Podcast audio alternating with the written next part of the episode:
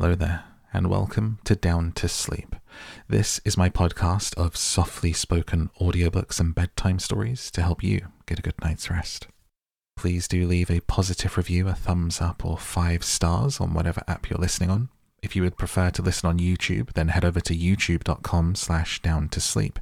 There is also a Patreon where you can support me and the podcast and get two readings every week.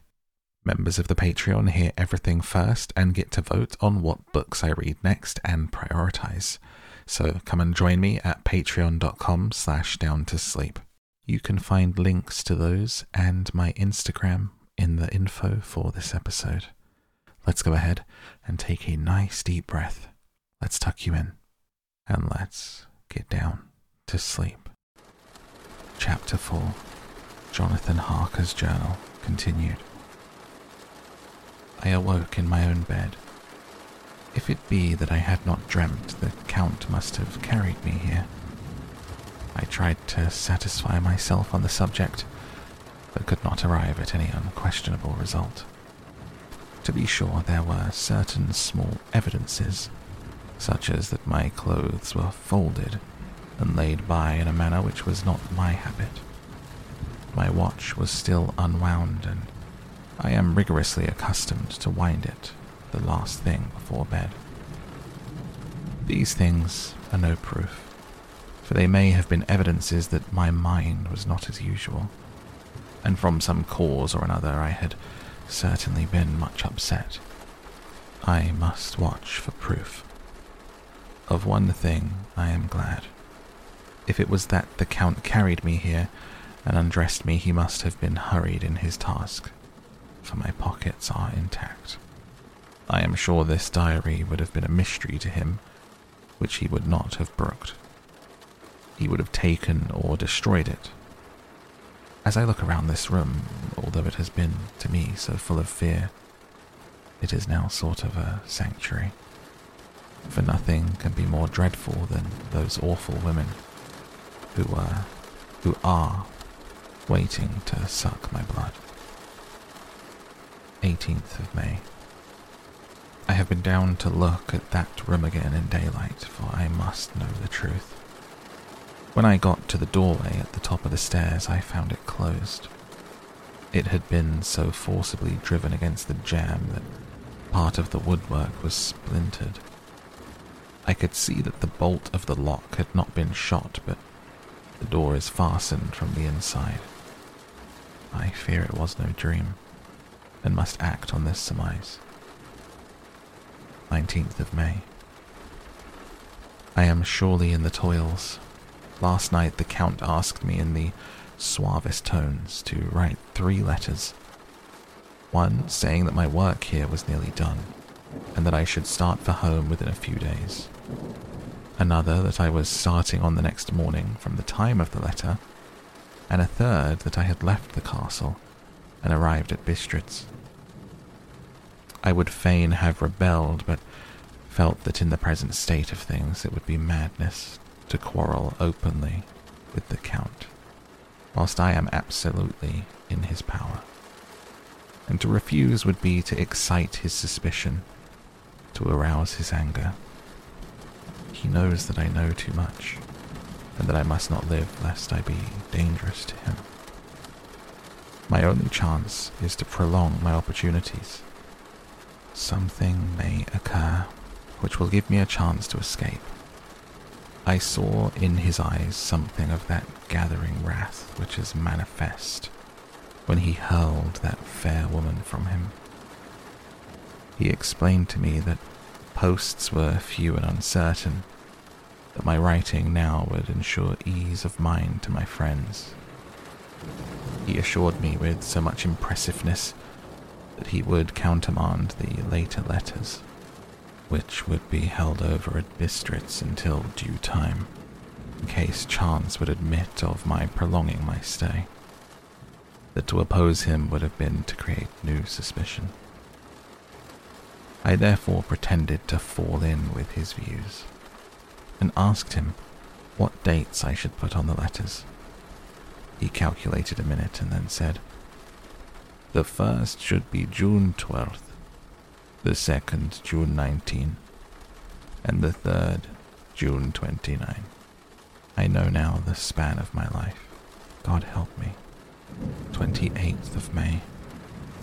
There is a chance of escape, or at any rate of being able to send word home. A band of gypsies have come to the castle and are encamped in the courtyard. I have notes of them in my book. They are peculiar to this part of the world, though allied to ordinary gypsies all over. There are thousands of them in Hungary and Transylvania who are almost outside all law. They attach themselves as a rule to some great noble and call themselves by his name. They are fearless and without religion, save superstition, and they talk only their own varieties of the Romany tongue. I shall write some letters home and shall try to get to have them posted. I have already spoken to them through my window to begin acquaintanceship. They took their hats off and made obeisance and many signs, which, however, I could not understand any more than I could their spoken language. I have written the letters. Mina's is in shorthand, and I simply ask Mr. Hawkins to communicate with her. To her I have explained my situation, but without the horrors which I may only surmise. It would shock and frighten her to death were I to expose my heart to her. Should the letters not carry, then the Count shall not yet know my secret or the extent of my knowledge. I have given the letters. I threw them through the bars of my window with a gold piece, and made what signs I could to have them posted. The man who took them pressed them to his heart and bowed, and then put them in his cap. I could do no more. I stole back to the study and began to read. The Count has come. He sat down beside me and said in his smoothest voice as he opened two letters, The Szgany has given me these, of which, though I know not whence they come, I shall, of course, take care, see. He must have looked at it. One is from you, to my friend Peter Hawkins. The other, here he caught sight of strange symbols as he opened the envelope. The dark look came into his face, and his eyes blazed wickedly. The other is a vile thing, an outrage upon friendship and hospitality. It is not signed, so it cannot matter to us and he calmly held letter and envelope in the flame of the lamp until they were consumed. He went on.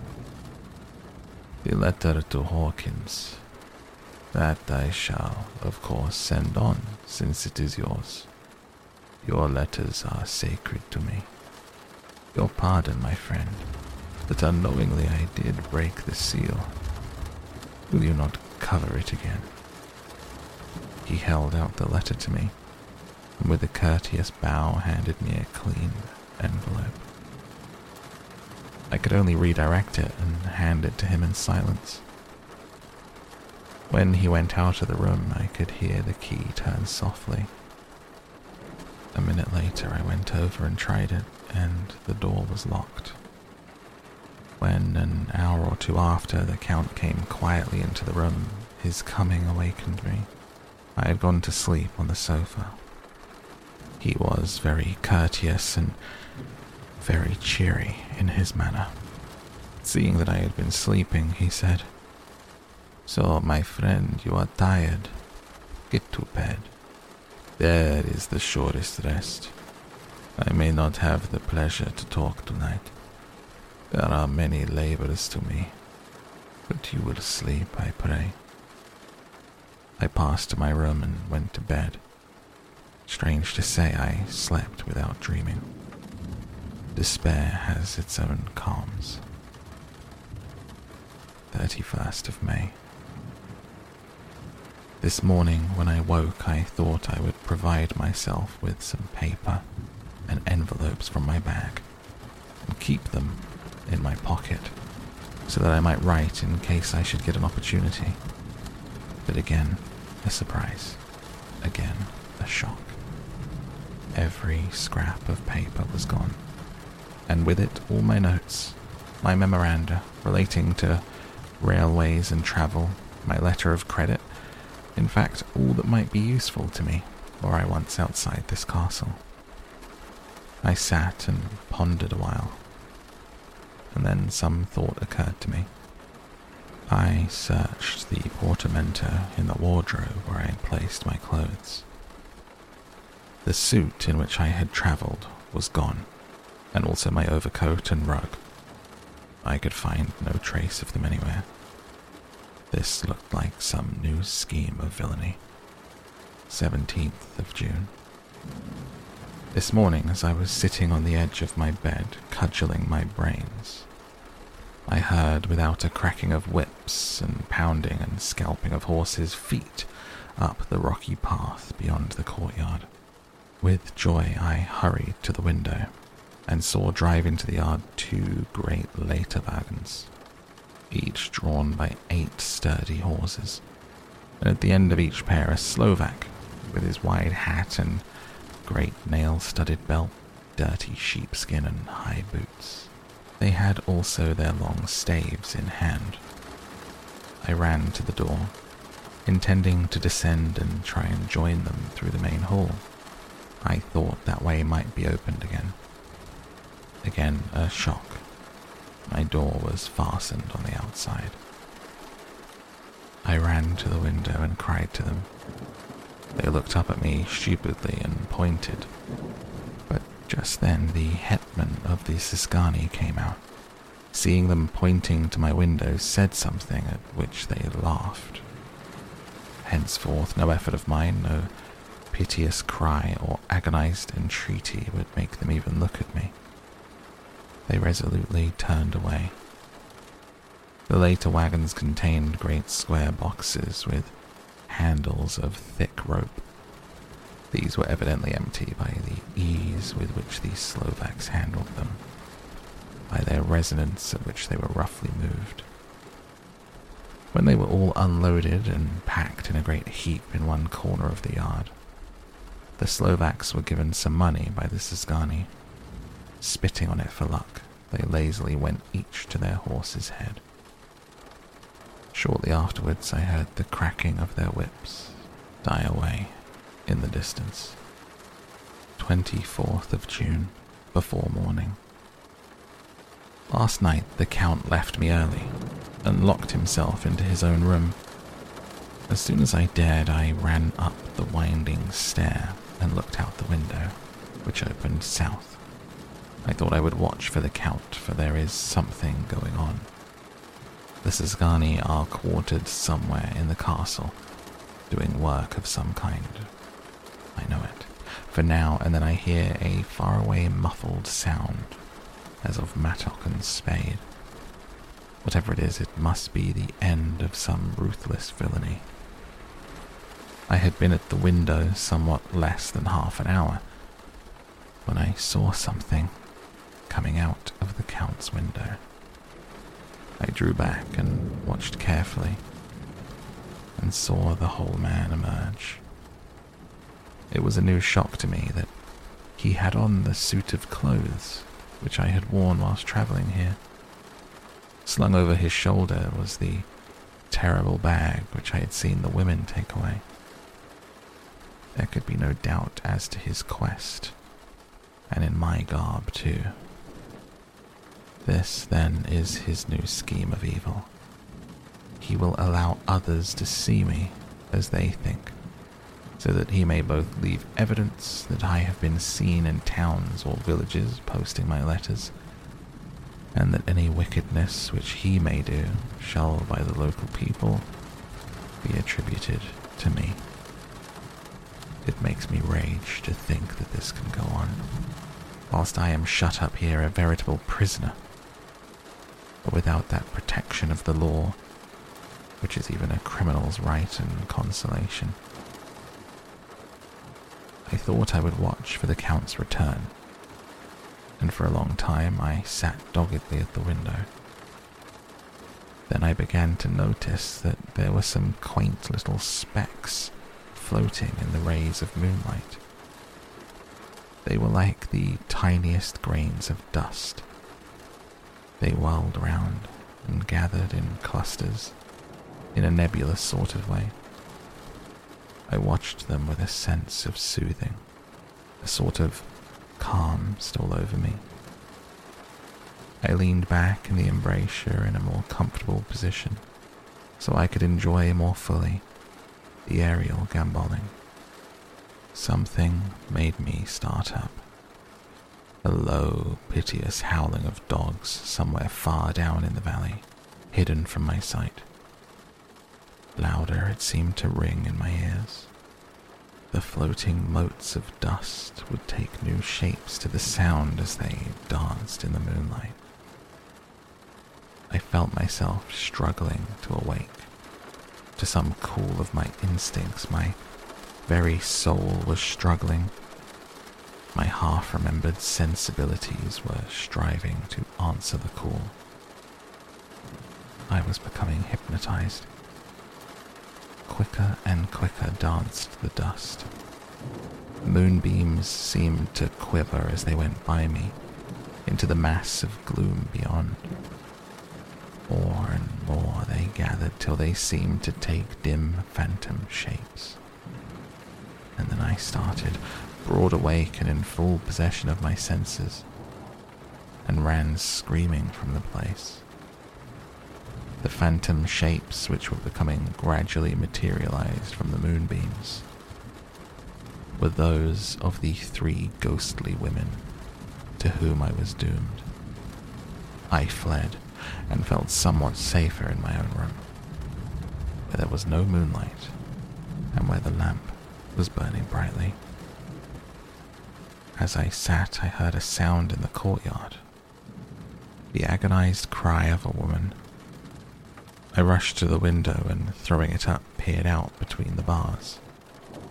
There indeed was a woman with disheveled hair, holding her hands over her heart as one distressed with running. She was leaning against a corner of the gateway. When she saw my face at the window, she threw herself forward and shouted in a voice laden with menace. Monster, give me my child. She threw herself on her knees and raising up her hands cried the same words and tones which wrung my heart. She tore her hair and beat her breast, and abandoned herself to all the violences of extravagant emotion. Finally, she threw herself forward, and though I could not see her, I could hear her naked hands beating against the door. Somewhere high overhead, probably on the tower, I heard the voice of the Count calling in his harsh metallic whisper. His call seemed to be answered from far and wide by the howling of wolves. Before many minutes had passed, a pack of them poured, like a pent up dam when liberated, through the wide entrance into the courtyard. There was no cry from the woman, and the howling of the wolves was but short. Before long, they streamed away, licking their lips. I could not pity her, for I knew now what had become of her child, and she was better dead. What shall I do? What can I do? How can I escape from this dreadful thing of night, gloom, and fear? 25th of June, morning. No man knows till he has suffered from the night how sweet and how dear to his heart and eye the morning can be. When the sun grew so high this morning that it struck the top of the great gateway opposite my window, the high spot which it touched seemed to me as if the dove from the ark had lighted there. My fear fell from me as if it had been a vaporous garment which dissolved in warmth. I must take action of some sort. whilst the courage of the day is upon me. Last night, one of my post dated letters went to post. The first of that fatal series, which is to blot out the very traces of my existence from this earth. Let me not think of it. Action. It has always been at night time that I've been molested and threatened, or in some way in danger or in fear. I have not yet seen the Count in the daylight. Can it be that he sleeps when others wake? That he may be awake whilst they sleep? If I could only get into his room. But there is no possible way. The door is always locked. There is no way for me. Yes, there is a way, if one dares to take it. Where his body has gone, why may not another body go? I have seen him myself crawl from his window. Why should I not imitate him and go in by his window? The chances are desperate, but my need is more desperate still. I shall risk it. At the worst, it can be only death. And a man's death is not a calf's. The dreaded hereafter may still be open to me. God help me in my task. Goodbye, Mina. If I fail, goodbye, my faithful friend, second father. Goodbye, all. And last of all, Mina. Same day, later. I have made the effort, and God helping me, I have come back safely to this room.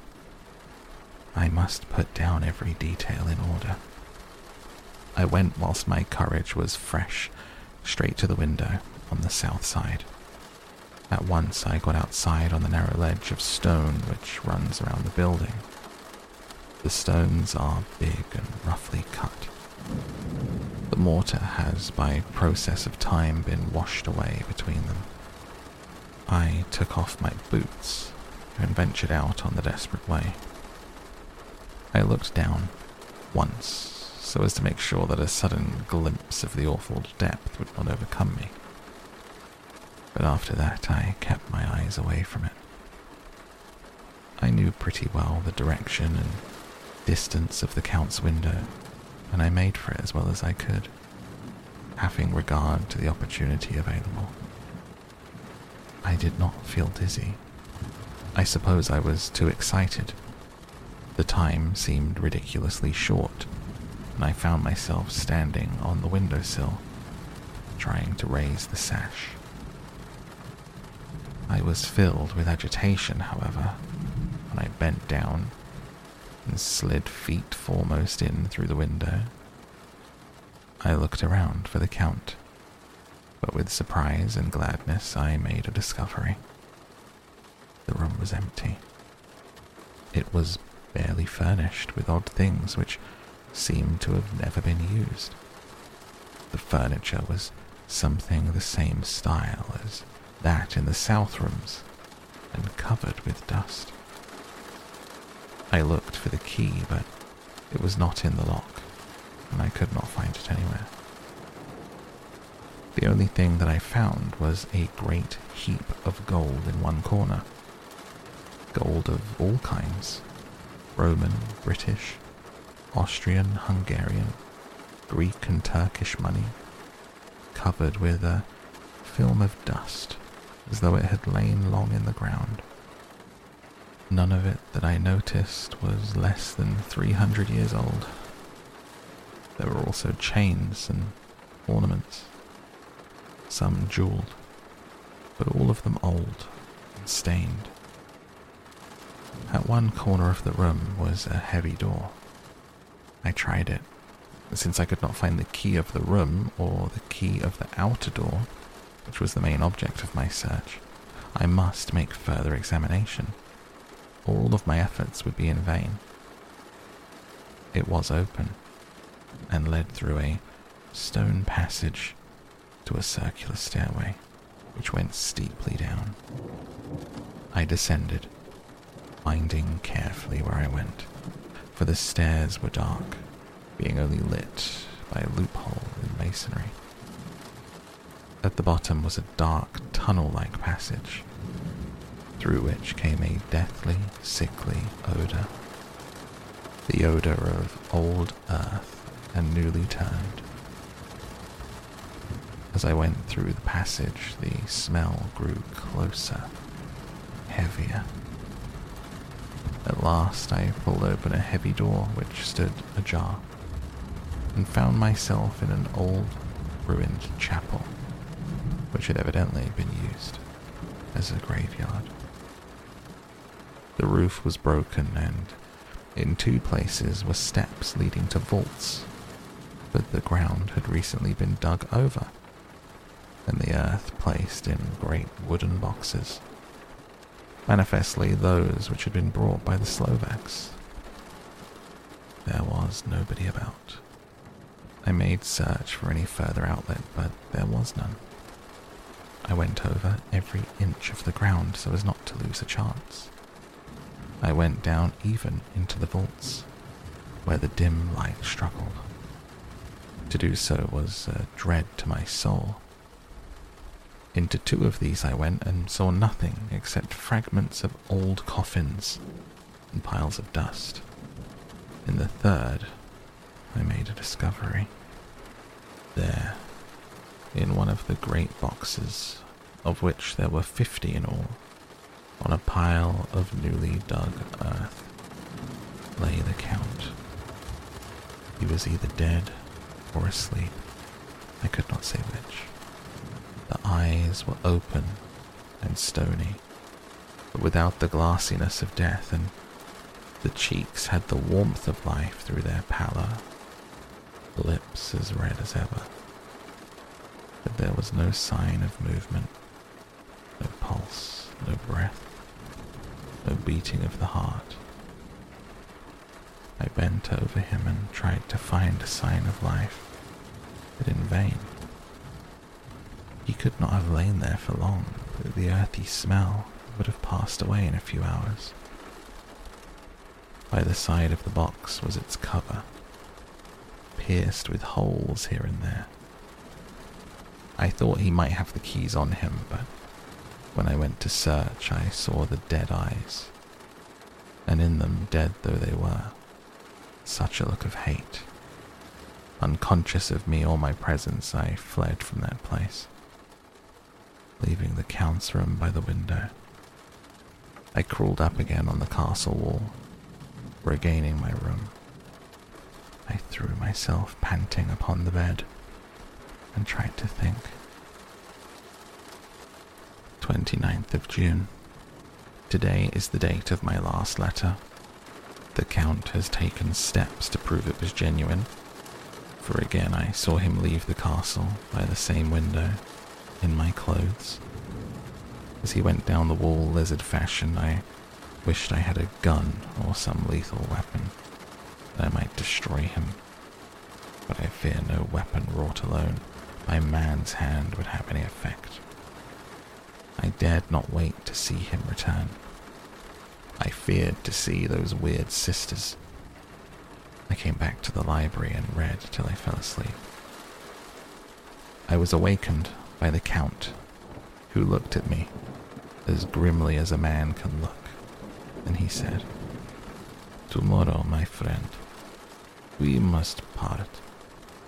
You return to your beautiful England, I to some work which may have such an end that we may never meet. Your letter home has been dispatched. Tomorrow I shall not be here. All shall be ready for your journey. In the morning, come to the Szgany, who have some labors of their own here, and also come some Slovaks. When they have gone, my carriage shall come for you. I shall bear you to Borgo Pass, to meet the diligence from Bukovina to Bistritz. But I am in hopes that I shall see more of you at Castle Dracula. I suspected him and determined to test his sincerity. Sincerity, it seems like a profanation of the word to write it in connection with such a monster. So I asked him, point blank, Why may I not go tonight? Because, dear sir, my coachman and horses are away on a mission. But I would walk with pleasure. I want to get away at once. He smiled, such a soft, smooth, diabolical smile. I knew there was some trick behind the smoothness. And your baggage? I do not care about it. I can send for it sometime. The Count stood up and said with a sweet courtesy which made me rub my eyes, it seemed so real. You English have a saying which is close to my heart. Its spirit is that which rules our boyars.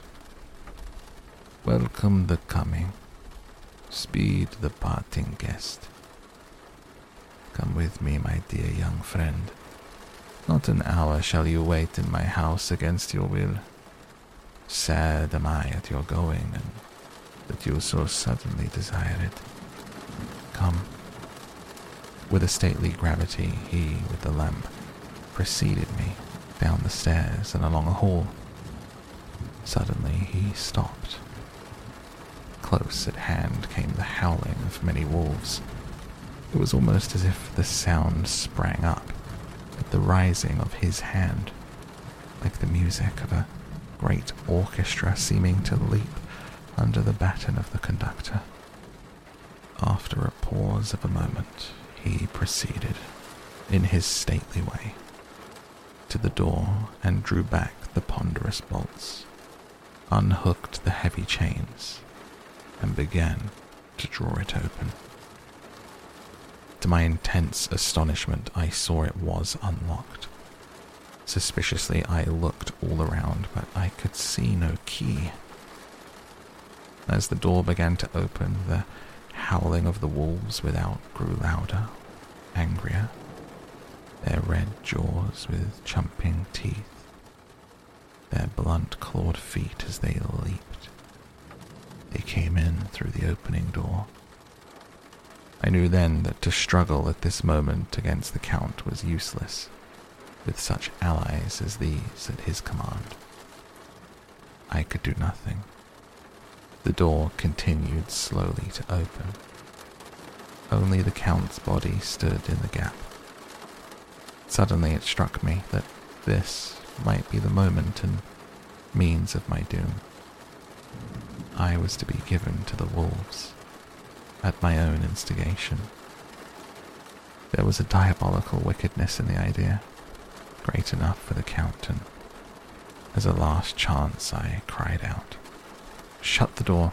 I, I shall wait till morning. I covered my face with my hands to hide my tears of bitter disappointment. With one sweep of his powerful arm, the Count threw the door shut. The great bolts clanged and echoed through the hall as they shot back into their places. In silence, we returned to the library. After a minute or two, I went to my own room. The last I saw of Count Dracula was his kissing his hand to me, a red light of triumph in his eyes, and a smile that Judas in hell may be proud of. When I was in my room and about to lie down, I thought I heard a whispering at my door. I went to it and I softly listened. Unless my ears deceived me, I heard the voice of the Count. Back to your own place. The time is not yet come. Wait. Have patience. Tonight is mine. Tomorrow night is yours. There was a low, sweet ripple of laughter, and in a rage I threw open the door and saw without the three terrible women licking their lips. As I appeared, they all joined in a horrible laugh and ran away. I came back to my room and threw myself on my knees. It is then so near the end. Tomorrow, tomorrow. Lord help me and those to whom I am dear. 30th of June, morning. These may be the last words that I ever write in this diary. I slept till just before the dawn. When I woke, I threw myself on my knees, for I determined that if death came, he should find me ready. At last I felt that subtle change in the air, and I knew that morning had come. Then came the welcome cockcrow, and I felt that I was safe. With a glad heart, I opened my door and I ran down the hall. I saw the door was unlocked. Now escape was before me. With hands that trembled with eagerness, I unhooked the chains and drew back the massive bolts. But the door would not move.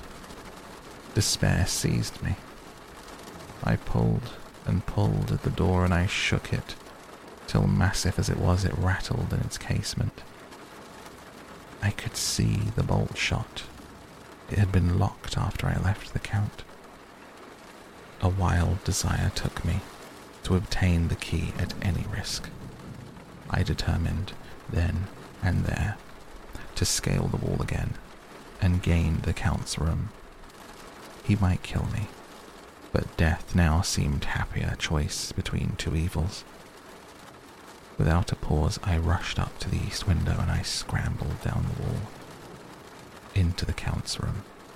It was empty, but that was as I expected. I could not see a key anywhere, but the heap of gold remained.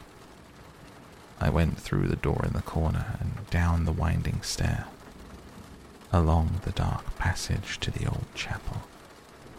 I knew now well enough where to find the monster that I sought. The great box was in the same place, close against the wall, but the lid was laid on it, not fastened down, the nails ready in their places to be hammered home. I knew I must reach the body for the key, so I raised the lid and laid it back against the wall. And I saw something which filled my very soul with horror.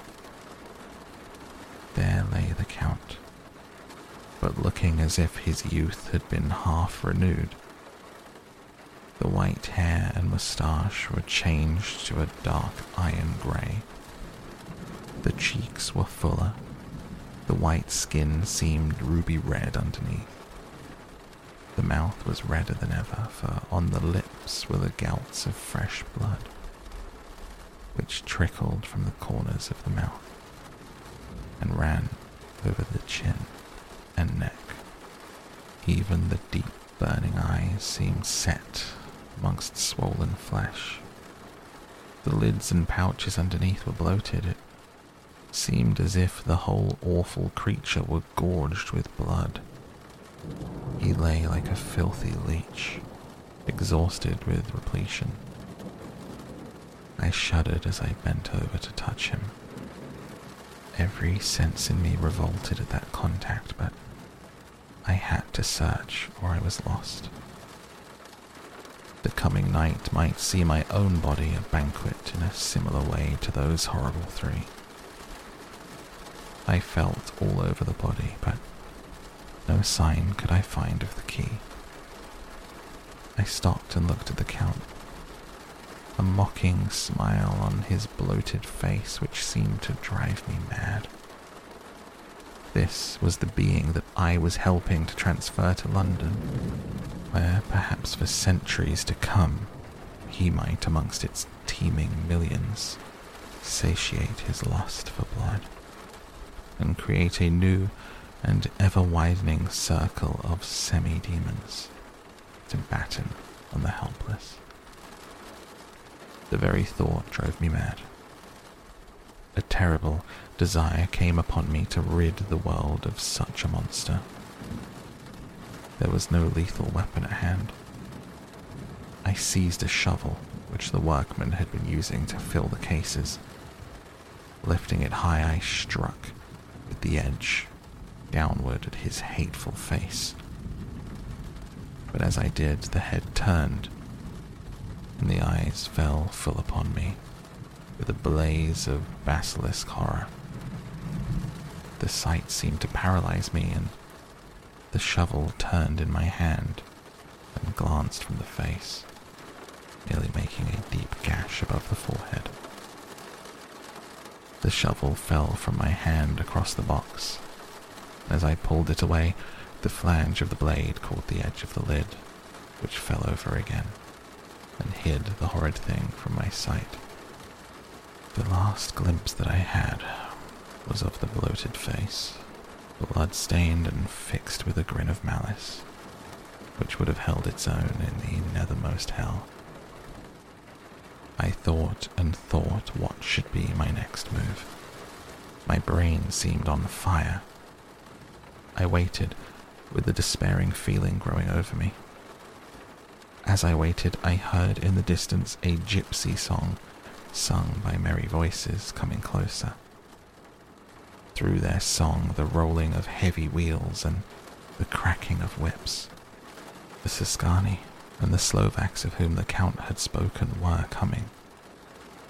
With a last look around and at the box which contained the vile body, I ran from the place and I gained to the Count's room, determined to rush out at the moment the door should be opened. With strained ears, I listened and heard downstairs the grinding of a key in the great lock, the falling back of a heavy door. There must have been some other means of entry, or someone had a key for one of the locked doors. Then there came the sound of many feet tramping and dying away in some passage which sent up a clanging echo. I turned to run down again towards the vault, where I might find this new entrance.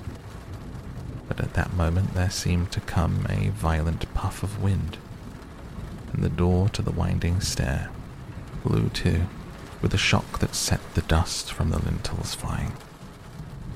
When I ran to push it open, I found that it was hopelessly fast. I was again a prisoner. The net of doom was closing around me more closely. As I write, there is in the passage below a sound of many tramping feet, the crash of weights being set down heavily, doubtless the boxes with their freight of earth. There is a sound of hammering, the box being nailed down. Now I can hear the heavy feet tramping again along the hall, with many other idle feet coming behind them. The door is shut, and the chains rattle. The grinding of the key in the lock. I can hear the key withdraw. Another door opens and shuts, and I hear the creaking of lock and bolt. Hark! In the courtyard and down the rocky way the roll of heavy wheels, the crack of whips, the chorus of the Szgany as they pass into the distance. I am alone in the castle with those awful women. Mina is a woman, and there is naught in common. They are devils of the pit. I shall not remain alone with them. I shall try to scale the castle wall farther than I have yet attempted. I shall take some of the gold with me lest I want it later. I may find a way from this dreadful place, and then a way for home. Away to the quickest and nearest train, away from this cursed spot, from this cursed land, where the devil and his children still walk with earthly feet. At least God's mercy is better than that of these monsters. The precipice is steep and high. At its foot a man may sleep, as a man. Goodbye all. Mina.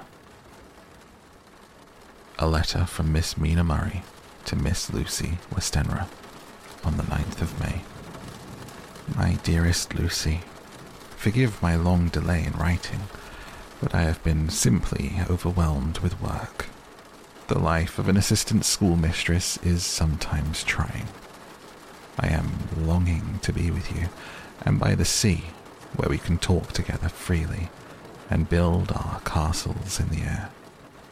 I've been working very hard lately because I want to keep up with Jonathan's studies. I've been practicing shorthand very assiduously. When we are married, I shall be able to be useful to Jonathan, and if I can stenograph well enough, I can take down what he wants to say in this way and write it out for him on the typewriter, at which also I am practicing very hard. He and I sometimes write letters in shorthand, and he's keeping a stenographic journal of his travels abroad.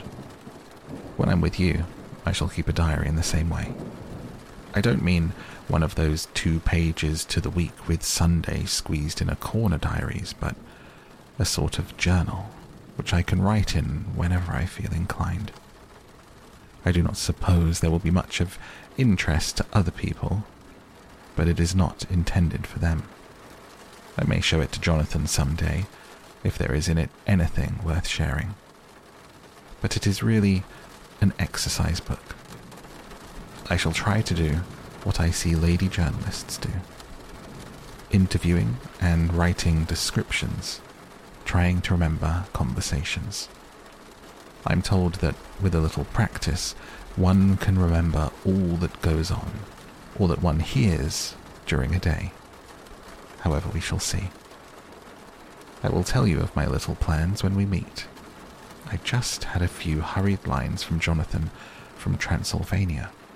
He's well and will be returning in about a week.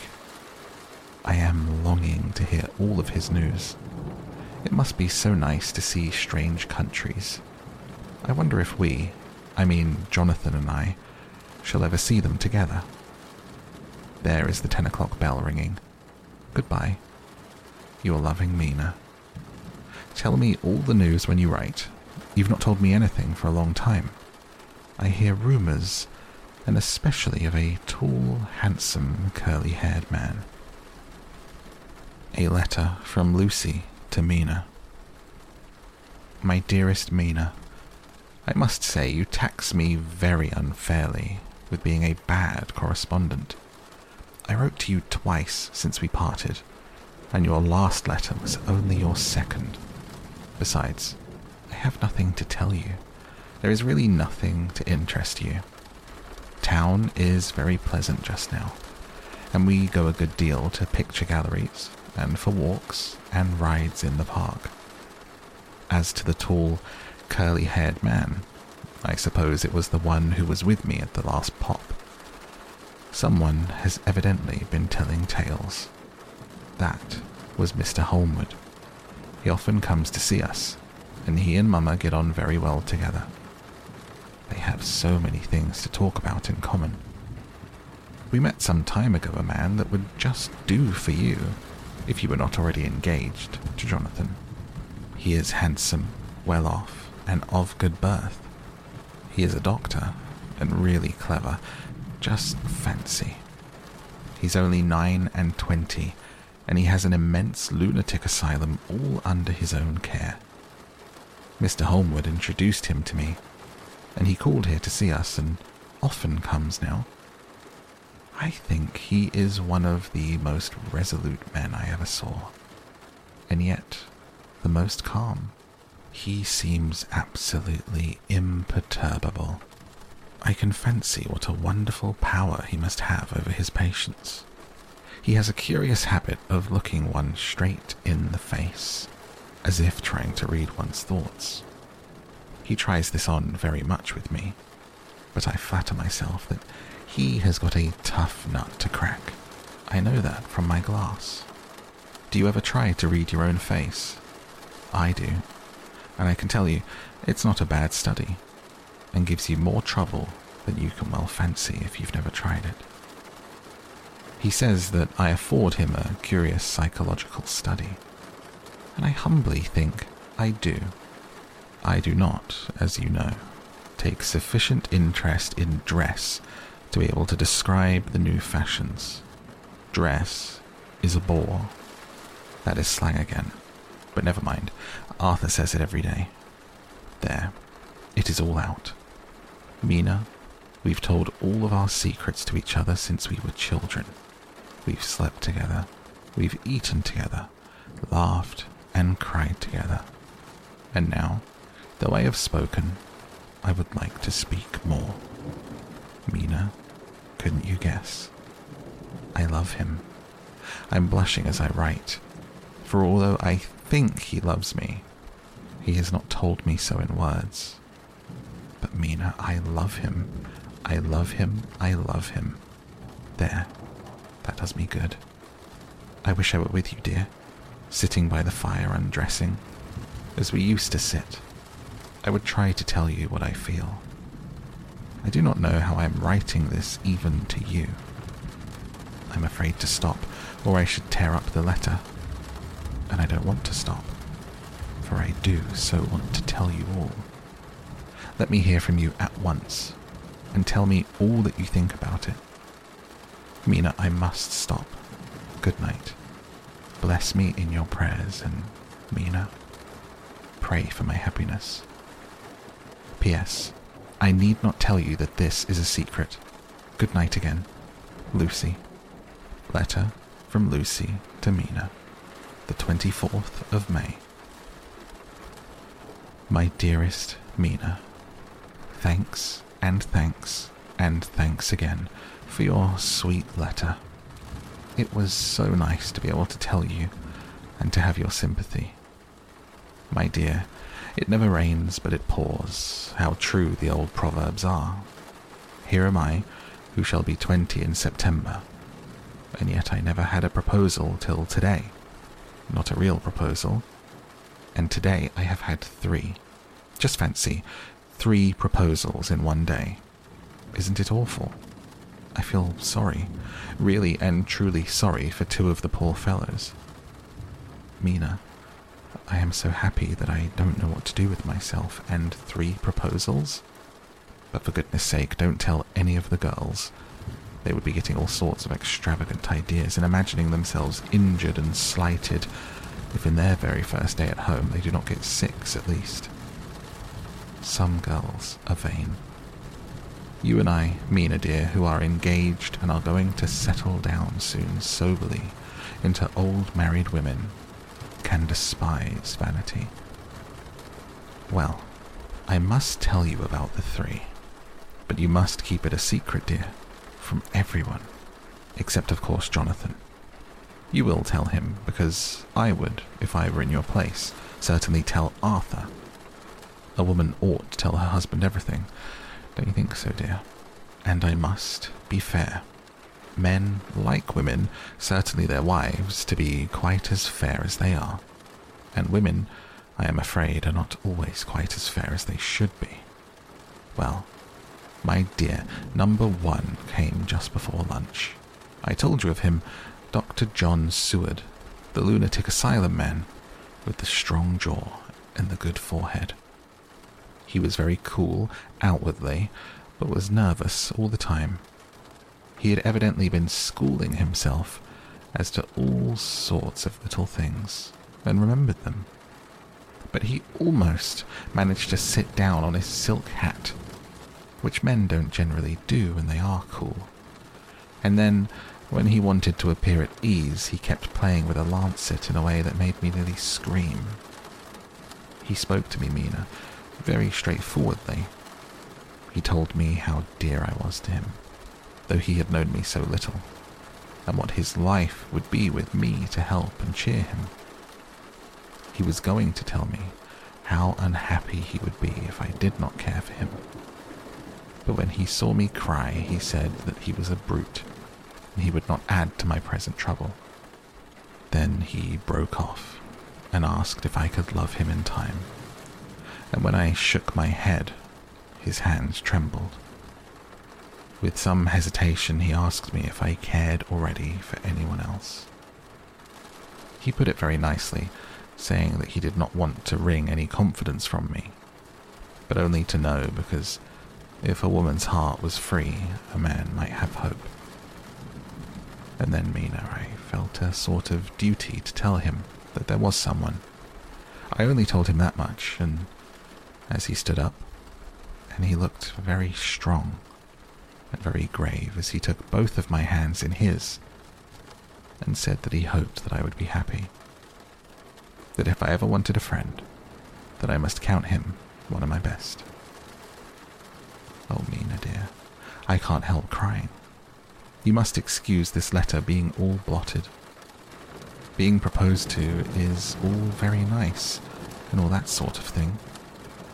But it isn't at all the happy thing when you have to see a poor fellow whom you know loves you, honestly, going away, looking all broken hearted, to know that no matter what he may say at that moment, you are passing quite out of his life.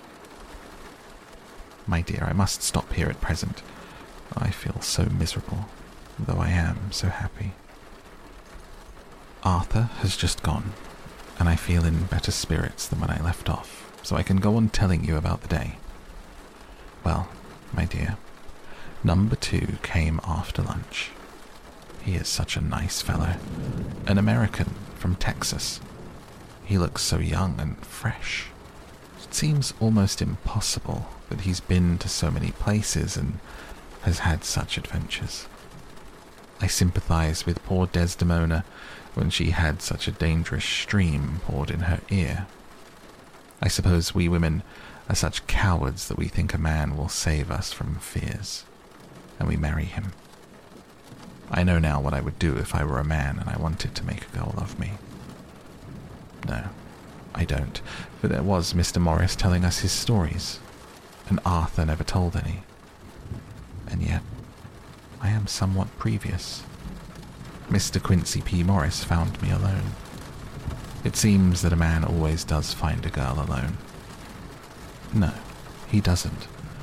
For Arthur tried to make a chance, and I helping him all I could. I'm not ashamed to say it now. I must tell you beforehand that Mr. Morris doesn't always speak slang. That is to say, he never does so to strangers or before them, for he is really well educated and has exquisite manners. But he found out that it amused me to hear him talk American slang. And whenever I was present and there was no one to be shocked, he said such funny things. I am afraid, my dear, he has to invent it all, for it fits exactly into whatever else he has to say. But this is a way slang has. I do not know myself if I shall ever speak slang. I do not know if Arthur likes it. I've never heard him use any of it yet. Well, Mr. Morris sat down beside me and looked as happy and jolly as he could. But I could see all the same that he was very nervous. He took my hand in his and said ever so sweetly, Miss Lucy, I know I ain't good enough to regulate the fixins of your little shoes. But I guess if you wait till you find a man that is, you will go join them seven young women with the lamps when you quit.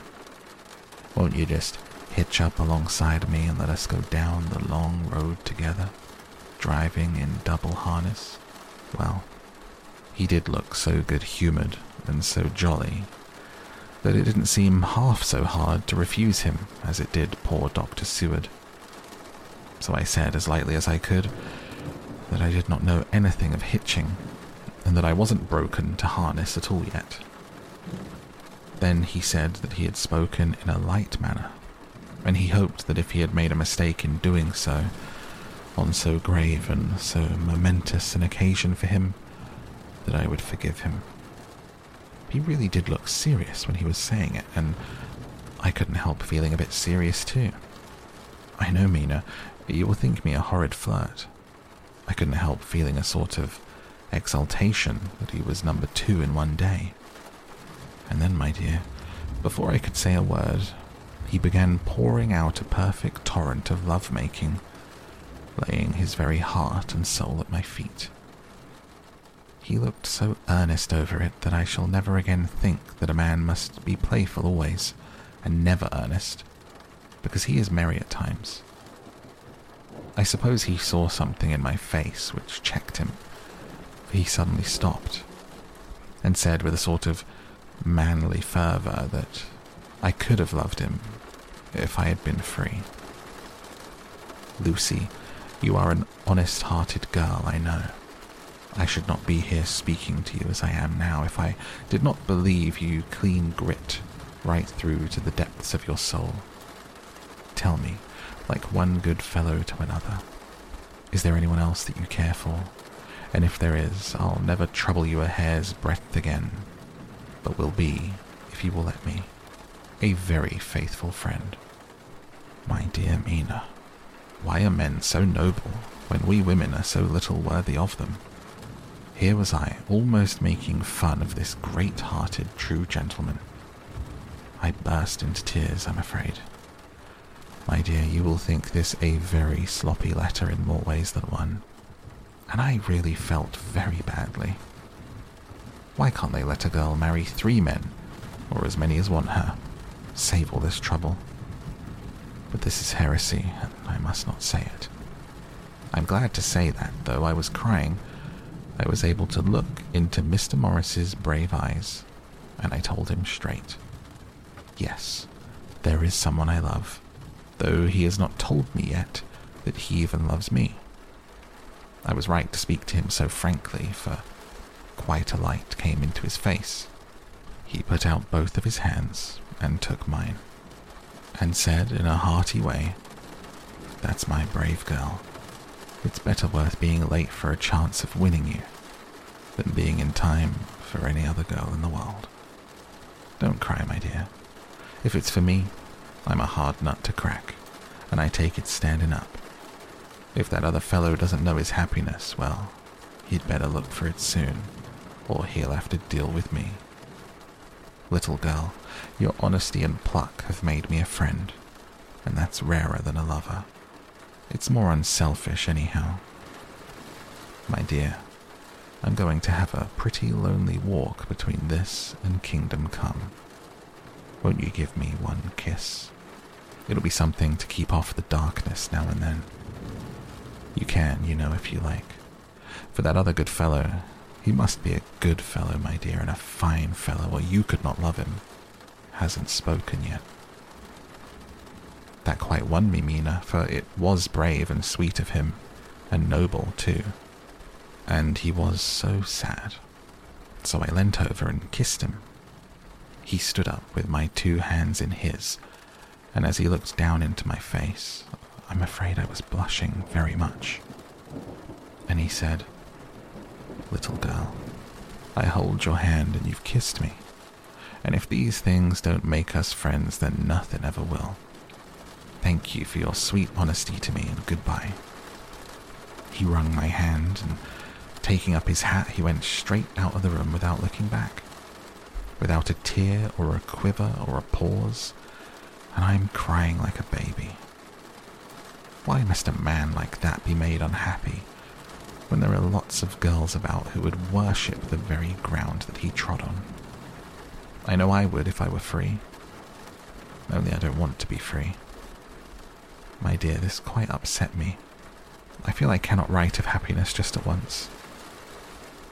I don't wish to tell you of number three until it can all be happy. Ever your loving Lucy. P.S.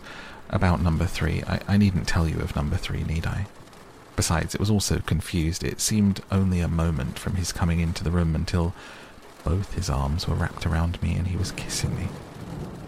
I am very, very happy, and I don't know what I have done to deserve it. I must only try in the future to show that I am not ungrateful to God for all of his goodness to me, sending me such a lover, such a husband, such a friend. Goodbye. Dr. Seward's Diary, kept in phonograph. 25th of May ebb tide in appetite today. Cannot eat, cannot rest, so diary instead. Since my rebuff of yesterday, I have sort of an empty feeling. Nothing in the world seems of sufficient importance to be worth the doing. As I know that the only cure for this sort of thing was work, I went down amongst the patients. I picked out one who has afforded me a study of much interest. He is so quaint, and I am determined to understand him as well as I can. Today I seem to get nearer than ever before to the heart of the mystery. I questioned him more fully than I had ever done, with a view to making myself master of the facts of his hallucination. In my manner of doing it, there was, I now see, something of a cruelty. I seemed to wish to keep him to the point of his madness, a thing which I avoid with the patients as I would the mouth of hell. Under what circumstances would I not avoid the pit of hell? Hell has its price. If there be anything behind this instinct, it will be valuable to trace it afterwards accurately so I had better commence to do so. R. M. Renfield. Sanguine temperament, great physical strength, morbidly excitable, periods of gloom, ending in some fixed idea which I cannot make out. I presume that the sanguine temperament itself and the disturbing influence end in a mentally accomplished finish. Possibly a dangerous man probably dangerous if unselfish. In selfish men, caution is as secure an armor for their foes as for themselves. What I think of on this point is when the self is the fixed point, the centripetal force is balanced with the centrifugal. When duty, a cause, etc., is the fixed point, the latter force is paramount and only accident or a series of accidents can balance it. Letter from Quincey Morris to Arthur Holmwood. My dear Art, we've told yarns by the campfire in the prairies and dressed one another's wounds after trying a landing at the Marquesas. We've drunk healths on the shore of Titicaca. There are more yarns to be told and other wounds to be healed, and another health to be drunk. Will you let this be at my campfire tomorrow night? I have no hesitation in asking you, as I know a certain lady is engaged to a certain dinner party, and that you are free. There will be only one other, our old pal at the Korea, Jack Seward. He's coming too. And we both want to mingle our weeps over the wine cup and drink a health with all our hearts to the happiest man in all the wide world, who has won the noblest heart that God has made and the best worth winning. We promise you a hearty welcome, a loving greeting, and a health as true as your own right hand. We shall both swear to leave you at home if you drink too deep to a certain pair of eyes. Come. Yours as ever and always, Quincey P. Morris. Telegram from Arthur Holmwood to Quincey Morris. Count me in every time. I bear messages which will make both of your ears tingle. Art. Chapter 6 Mina Murray's Journal. 24th July. Whitby. Lucy met me at the station looking sweeter and lovelier than ever. We drove up to the house at the Crescent in which they have rooms. This is a lovely place. The little river, the Esk, runs through a deep valley which broadens out just as it comes near the harbour. A great viaduct runs across with high piers, through which the view seems somehow further away than it really is. The valley is beautifully green, and it is so steep that when you're on high land on either side, you can look right across it, unless you're near enough to see down. The houses of the old town, the side away from us, are all red roofed and seem piled up one over the other anyhow, like the pictures that we see of Nuremberg. Right over the town is the ruin of Whitby Abbey, which was sacked by the Danes, and which is the scene of part of Marmion, where the girl was built up in the wall. It's a most noble ruin of immense size, and full of beautiful and romantic bits. There's a legend that a white lady is seen in one of the windows. Between it and the town, there is another church, the parish one, round which is a big graveyard, all full of tombstones. This is, to my mind, the nicest spot in Whitby. It lies right over the town and has a full view of the harbour and all up the bay to where the headland called the Kettleness stretches out into the sea. It descends so steeply over the harbour that part of the bank has fallen away. Some of the graves have been destroyed. In one place, part of the stonework of the graves stretches out over the sandy pathway far below. There are walks with seats beside them through the churchyard. People go and sit there all day, looking at the beautiful view, enjoying the breeze. I shall come and sit here very often myself and work. Indeed, I am writing now, with my book on my knee, listening to the talk of three old men who are sitting beside me. They seem to do nothing all day but sit up here and talk. The harbour lies below me, with on the far side one long granite wall stretching out into the sea, with a curve outwards at the end of it, in the middle of which is a lighthouse. A heavy seawall runs along outside of it. On the near side, the seawall makes an elbow crooked inversely, and its end too has a lighthouse. Between the two piers, there is a narrow opening into the harbour which then suddenly widens.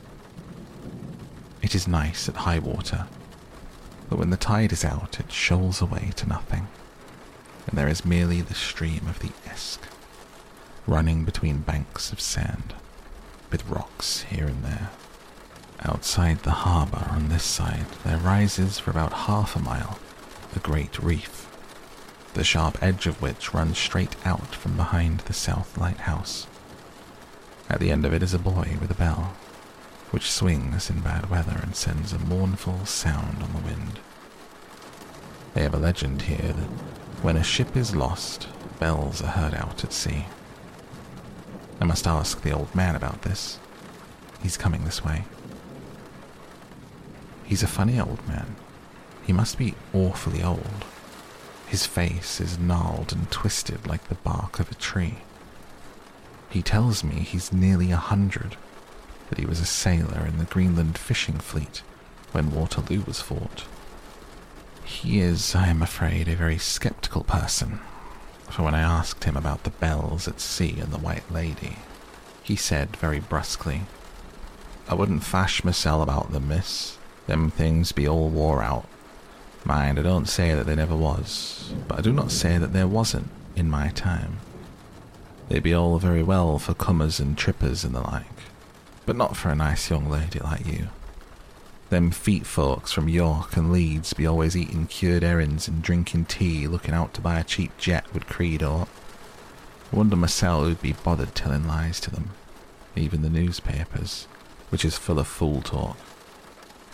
I thought he would be a good person to learn interesting things from, so I asked him if he would mind telling me something about the whale fishing in the old days. He was just settling himself to begin when the clock struck six, whereupon he laboured to get up and said, I must be going home now, miss. My granddaughter doesn't like to be kept waiting when the tea is ready, for it takes me time to crammel doon the grease, for there be many of 'em Miss Alack Belly Timber sailed by the clock. He hobbled away, and I could see him hurrying as well as he could down the steps. The steps are a great feature on the place. They lead from the town up to the church. There are hundreds of them. I do not know how many, and they wind up in a delicate curve. The slope is so gentle that a horse could easily walk up and down them. I think they must originally have had something to do with the Abbey. I shall go home too. Lucy went out visiting with her mother, and as they were only duty calls, I did not go. They will be home by this. Chapter 7 Mina Murray's Journal 1st of August. I came up here an hour ago with Lucy. We had a most interesting talk with my old friend and the two others who always come and join him. He is evidently the Sir Oracle of them, and I should think must have been in his time a most dictatorial person. He will not admit anything and downfaces everybody. If he can't out argue them, he bullies them, and then takes their silence for agreement with his views. Lucy was looking sweetly pretty in her white lawn frock. She has got a beautiful colour since she's been here. I noticed that the old men did not lose any time in coming up and sitting near her when we sat down. She is so sweet with old people, I think they all fell in love with her on the spot. Even my old man succumbed and did not contradict her, but gave me double share instead. I got him on the subject of the legends, and he went off at once into a sort of sermon. I must try and remember and put it down. It'll be all full talk, lock, stock, and barrel. That's what it be. Now else. These bands and wafts and bark ghosts and barguests and bogles and all anent them it's only fit to set bairns and dizzy women a bewildering. They be nowt but air blebs. They and all grims and signs and warnings be invented by parsons and ilsome book bodies, railway touters to scare and scunner halflings to get folks to do something that they don't otherwise incline to. Makes me awful to think of them. Why, it's them that, not content with printing lies and paper and preaching them out of pulpits, does want to be cutting them on tombstones. Look here, all around you, in what air you will. All them steens holding up their heads, as well as they can out of their pride. Simply tumbling down with the weight of the lies wrought on them. Here lies the body, sacred to the memory wrought on all of them, and yet in nigh half of them there bean't no bodies at all and the memories of them being cared a pinch of snuff about. Much less sacred. Lies, all of them. Nothing but lies, of one kind or another.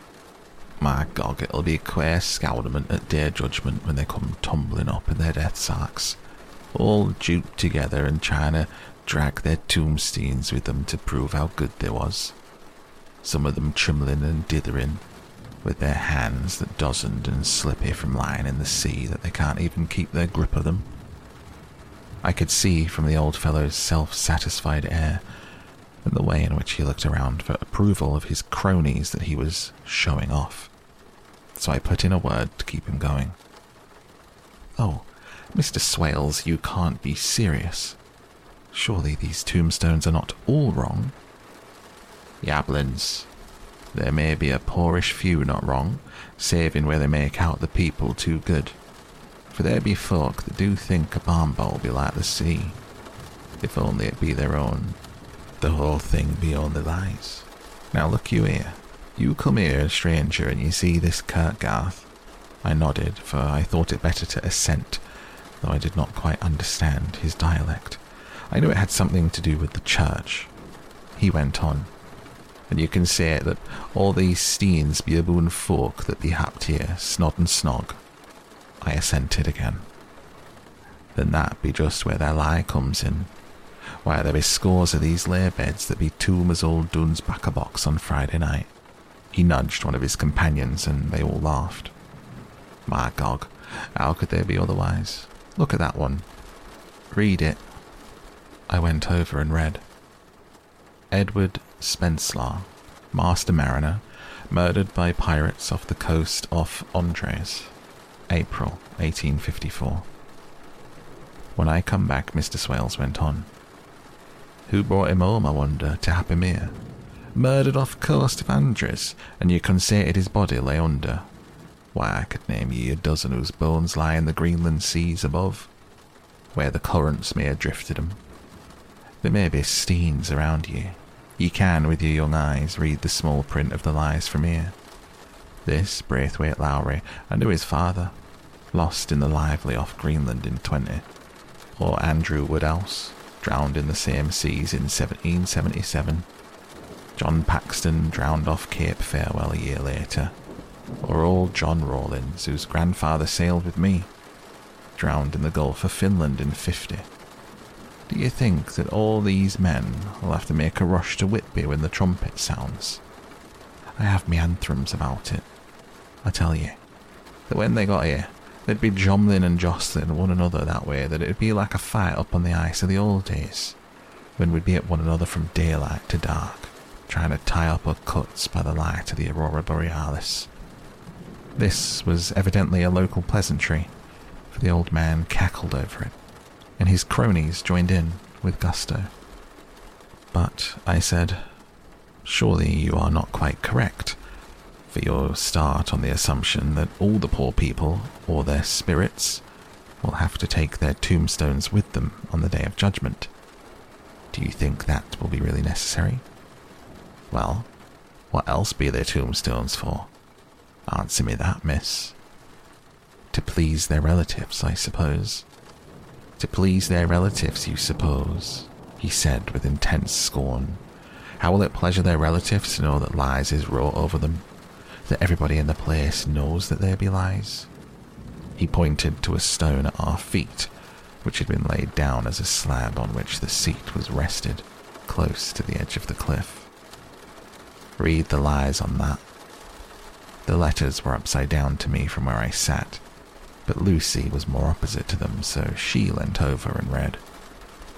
Sacred to the memory of George Cannon, who died in the hope of a glorious resurrection on July 29th, 1873. Falling from the rocks at Kettleness, this tomb was erected by his sorrowing mother to her dearly beloved son. He was the only son of his mother, and she was a widow. Really, Mr. Swales, I don't see anything very funny in that. She spoke her comment very gravely and somewhat severely. You don't see out funny. But that's because you don't know the sorrowing mother was a hell cat that hated him because he was a crooked. A regular amateur he was. He hated her, so that he committed suicide in order that she mightn't get an insurance that she put on his life. He blew nigh the top of his head off with an old musket, one they had for scaring the crows with. That's the way that he fell off the rocks. And as to hopes of a glorious resurrection, I've often heard him say myself that he hoped he'd go to hell, for his mother was so pious that she'd be sure to go to heaven, and he didn't want to addle where she was. Now isn't that steering at any rate? He hammered it with his stick as he spoke. A pack of lies. And won't it make Gabriel keckle when Geordie comes panting up the grease with the tombstone balanced on his hump and asks for it to be took as evidence? I did not know what to say, but Lucy turned the conversation as she said, rising up, Oh, why did you tell us all of this? It's my favourite seat, and I cannot leave it. And now I find I must go sitting over the grave of a suicide. Ah, that won't harm you, my pretty. And it make the poor Geordie gladsome to have so trim a lass sitting on his lap. That won't hurt you. Why, I've sat here off and on for the nigh twenty years past, and hasn't done me no harm. Don't ye fash about them as lies under ye, or that doesn't lie there either. It'll be time for ye to be getting scart when ye see the tombstones all run away with, and the place as bare as a stubble field. There's the clock. I must be gone. My service to you, ladies. And off he hobbled. Lucy and I sat a while, and it was all so beautiful before us that we took hands as we sat. She told me all over again about Arthur and their coming marriage. That made me just a little heartsick, for I haven't heard from Jonathan for a whole month. The same day, I came up here alone, for I am very sad. There was no letter for me. I hope there cannot be anything the matter with Jonathan. The clock has just struck nine. I see the lights scattered all over the town, sometimes in rows where the streets are, and sometimes singly. They run right up the Esk and die away in the curve of the valley. To my left, the view is cut off by a black line of roof of the old house next to the abbey. The sheep and lambs are bleating in the fields away behind me. And there is a clatter of donkeys' hoofs up the paved road below. The band on the pier is playing a harsh waltz in good time. Further along the quay, there is a Salvation Army meeting in a back street. Neither of the bands hears the other. But up here, I hear and see them both. I wonder where Jonathan is and if he is thinking of me. I wish he were here. Dr. Seward's Diary, 5th of June. The case of Renfield grows more interesting the more I get to understand the man. He has certain qualities very largely developed selfishness, secrecy, and purpose. I wish I could get at what is the object of the latter. He seems to have some settled scheme of his own, but what it is I do not yet know. His redeeming quality is a love of animals, though indeed he has such curious turns in it that I sometimes imagine he is only abnormally cruel. His pets are of odd sorts. Just now his hobby is catching flies. He has at present such a quantity that I have had myself to expostulate. To my astonishment, he did not break out into a fury, as I expected, but took the matter in simple seriousness. He thought for a moment and then said, May I have three days? I shall clear them away. Of course, I said that would do. I must watch him. 18th of June. He has turned his mind now to spiders, and has got several very big fellows in a box. He feeds them with his flies, and the number of the latter is becoming sensibly diminished. Although he has used half his food in attracting more flies from outside to his room. 1st of July. His spiders are now becoming as great a nuisance as his flies. Today I told him he must get rid of them. He looked very sad at this, so I said that he must clear out some of them at all events. He cheerfully acquiesced in this, and I gave him the same time as before for reduction. He disgusted me much whilst I was with him. For when a horrid blowfly bloated with some carrion food buzzed into the room, he caught it, held it for a few moments between his finger and a thumb, and before I knew what he was going to do, he put it in his mouth and ate it. I scolded him for it, but he argued quietly that it was very good and very wholesome, that it was his life, strong life, it gave life to him.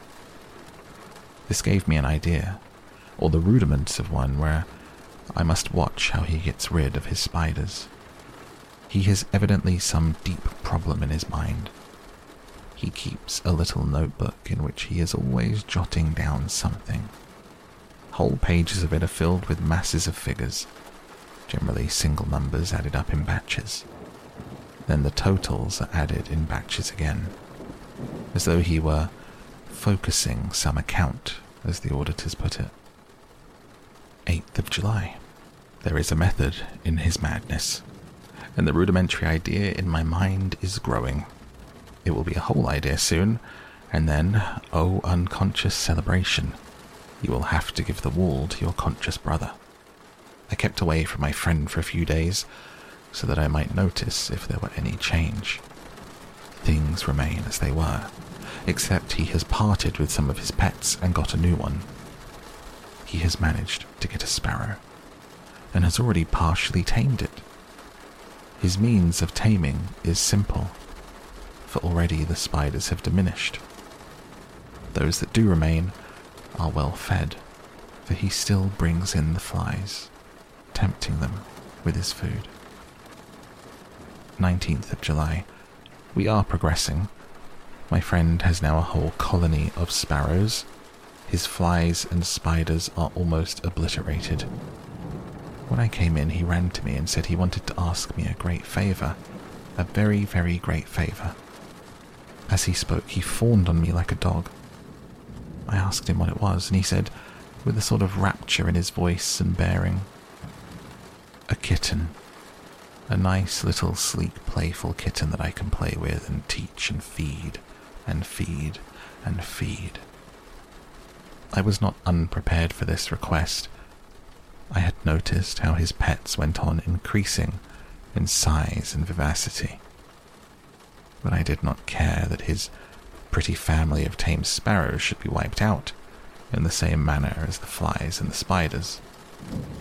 So I said I would see about it, and asked him if he would not rather have a cat than a kitten. His eagerness betrayed him as he answered, Oh, yes, I would like a cat. I only asked for a kitten lest you should refuse me a cat. No one would refuse me a kitten, would they?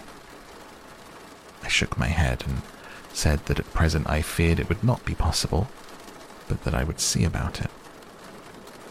His face fell, and I could see a warning of danger in it. There was a sudden, fierce, sidelong look which meant killing. The man is an undeveloped homicidal maniac. I shall test him with his present craving and see how it works out. Then I shall know more. 10 p.m. I visited him again and found him sitting in a corner brooding. When I came in, he threw himself on his knees before me and implored me to let him have a cat, that his salvation depended upon it. I was firm, however, and told him he could not have it, whereupon he went without a word and sat down, gnawing his fingers in the corner where I had found him. I shall see him in the morning, early. 20th of July. Visited Renfield very early, before the attendant went his rounds found him up and humming a tune. He was spreading out his sugar, which he had saved in the window, and was manifestly beginning his fly catching again, and beginning it cheerfully and with good grace. I looked around for his birds, and not seeing them, I asked him where they were. He replied, without turning around, that they had all flown away there were a few feathers about the room, and on his pillow a drop of blood. I said nothing, but went on and told the keeper to report to me if there was anything odd about him during the day. 11 a.m. The attendant has just been to me to say that Renfield has been very sick and disgorged a lot of feathers. My belief is, Doctor, he said, that he's eaten his birds, and he took them and ate them raw. 11 p.m. I gave Renfield a strong opiate tonight, enough to make even him sleep. I took away his pocketbook to look at it. The thought that's been buzzing around my brain lately is complete, and the theory proved. My homicidal maniac is of a peculiar kind. I shall have to invent a new classification for him and call him a zoophagous, a life eating maniac. What he desires is to absorb as many lives as he can. He has laid himself out to achieve it in a cumulative way. He gave many flies to one spider and many spiders to one bird. Then he wanted a cat to eat the many birds, and what would have been his later steps?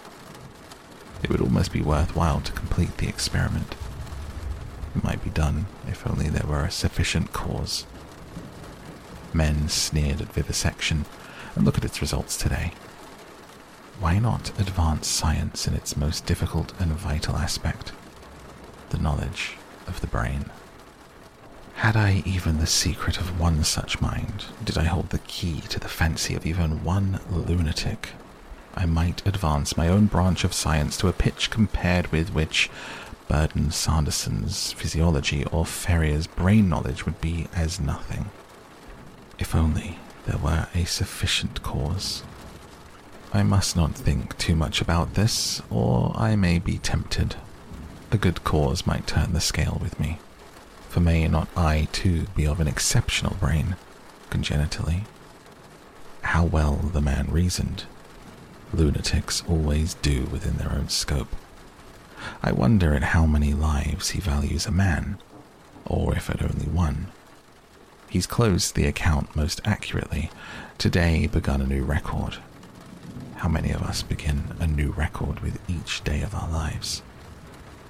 To me, it seems only yesterday that my whole life ended with my new hope, and that truly I began a new record. So it will be until the great recorder sums me up and closes my ledger account with a balance to profit or loss. Oh, Lucy, Lucy, I cannot be angry with you, nor can I be angry with my friend whose happiness is yours. But I must only wait on hopeless and work, work, work. If only I could have as strong a cause as my poor mad friend there, a good unselfish cause to make me work. That would be indeed happiness. Mina Murray's Journal, 26th of July.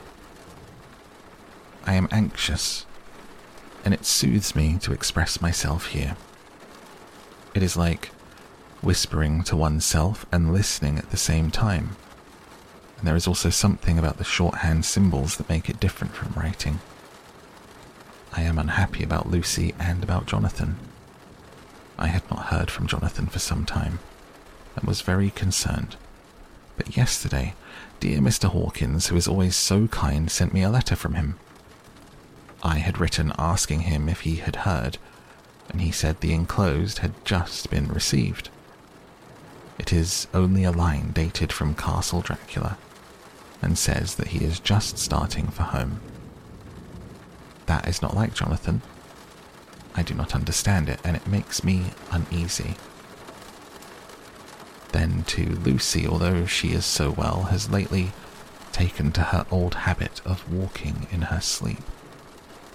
Her mother has spoken to me about it, and we've decided that I'm to lock the door of our room every night. Mrs. Westenra has got an idea that sleepwalkers go out on roofs of houses and along the edges of cliffs. Suddenly wakened, they fall over with a despairing cry that echoes all over the place. Poor dear, she's naturally anxious about Lucy and tells me that her husband, Lucy's father, had the same habit. He would get up in the night, dress himself, and go out if he were not stopped. Lucy is to be married in the autumn. She's already planning out her dresses and how her house is to be arranged. I sympathize with her, for I do the same. Only Jonathan and I will start in life in a very simple way, and shall have to try to make both ends meet. Mr. Holmwood, he is the Honourable Arthur Holmwood, only son of Lord Godalming, coming up here very shortly, as soon as he can leave town, for his father is not very well. I think dear Lucy is counting the moments till he comes. She wants to take him up to the seat on the churchyard cliff, show him the beauty of Whitby. I dare say it's the waiting which disturbs her. She'll be all right when he arrives. 27th of July. No news from Jonathan. I'm getting quite uneasy about him. Though why I should, I do not know. But I do wish that he would write, if it were only a single line. Lucy walks more than ever. Each night I am awakened by her moving about the room. Fortunately, the weather is so hot she cannot get cold. But still, the anxiety and the perpetually being wakened is beginning to tell on me. I'm getting nervous and wakeful myself. Thank God Lucy's health keeps up. Mr. Holmwood's been suddenly called to ring to see his father, who's been taken seriously ill. Lucy frets at the postponement of seeing him, but it does not touch her looks. She's a trifle stouter, and her cheeks are a lovely rose pink. She's lost that anemic look which she had. I pray it will all last. 3rd of August. Another week gone, and no news from Jonathan not even to Mr. Hawkins, from whom I have heard. Oh, I do hope he's not ill. He surely would have written. I look at that last letter of his, but somehow it does not satisfy me. It does not read like him, yet it is his writing. There is no mistake of that. Lucy has not walked much in her sleep the last week, but there is an odd concentration about her which I do not understand. Even in her sleep, she seems to be watching me. She tries the door and finding it locked goes about the room searching for the key. 6th of August. Another three days and no news. This suspense is getting dreadful. If I only knew where to write to or where to go to, I should feel easier, but no one has heard a word of Jonathan since that last letter. I must only pray to God for patience. Lucy is more excitable than ever, but is otherwise well. Last night was very threatening. The fishermen say we're in for a storm. I must try to watch it and learn the weather signs. Today is a grey day, and the sun, as I write, is hidden in thick clouds high over Kettleness. Everything is grey, except the green grass, which seems like emerald amongst it.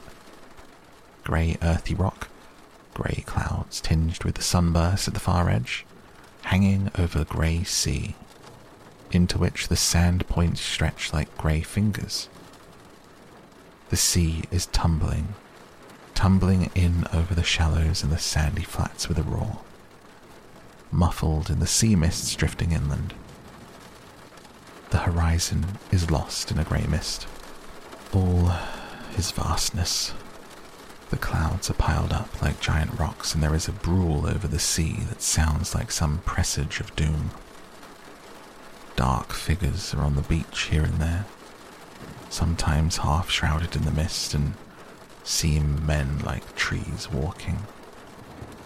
The fishing boats are racing for home, and rise and dip in the ground swell as they sweep into the harbour, mending to the scuppers here comes old Mr. Swales making straight for me, and I can see by the way he lifts his hat that he wants to talk. I've been quite touched by the change in the poor old man. When he sat down beside me, he said in a very gentle way, I want to say something to you, miss. I could see he was not at ease, so I took his poor old wrinkled hand in mine, and I asked him to speak fully. So he said, leaving his hand in mine. I'm afraid, my dearie, I must have shocked you by all the wicked things I've been saying about the dead and such like for the weeks past. But I didn't mean them. And I want ye to remember that when I'm gone, we old folks that be daffled and with one foot abaft the crook hole don't altogether like to think of it. We don't want to feel scarred of it. And that's why I've took to making light of it so I'd cheer up my own heart a bit. But Lord love ye, miss, I ain't afraid of dying. Not a bit. Only I don't want to die if I can help it. My time must be nigh at hand now, for I be old, and a hundred years is too much for any man to expect. And I'm so nigh that it might the old man is already whetting his scythe you see, I can't get out of the habit of caffing about it all at once. The chafts will wag as they used to. Some day soon, the angel of death will sound his trumpet for me. But don't ye dole and greet my dearie, for he saw that I was crying. If he should come this very night, I'd not refuse to answer his call for life be, after all, only a waiting for something else than what we're doing, and death be all that we can rightly depend on. But I'm content, for it's coming to me, my dearie, and it's coming quick. It may be coming while we be looking and wondering. Maybe it's in that wind out over the sea that's bringing in with it loss and wreck and sore distress and sad hearts. Look, Look, he cried suddenly. There's something in that wind, and in the host beyond that sounds and looks and tastes and smells like death. It's in the air. I feel it coming. Lord, make me answer cheerful when my call comes. He held up his arms devoutly and raised his hat. His mouth moved as though he were praying. After a few minutes' silence, he got up shook hands with me and blessed me and said goodbye and hobbled off. It all touched me and upset me very much. I was glad when the Coast Guard came along with his spyglass under his arm. He stopped to talk to me, as he always does, but all the time kept looking at a strange ship. I can't make her out, he said. She's a Russian by the look of her, but she's knocking about in the queerest way. She doesn't know her mind a bit. She seems to see the storm coming, but can't decide whether to run up north in the open or to put in here. Look, there again. She steered mighty strangely, for she doesn't mind the hand on the wheel. Changes about with every puff of wind. We'll hear more of her before this time tomorrow.